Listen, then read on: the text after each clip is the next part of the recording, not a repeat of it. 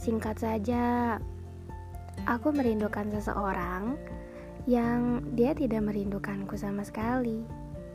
Aku merindukan seseorang yang dia sudah pergi, bahkan dia yang meninggalkanku. Kenapa aku masih merindukannya? Karena aku punya perasaan. Dia, dia pasti punya perasaan, tapi bukan buat aku. Um, ini permulaan untuk episode baru.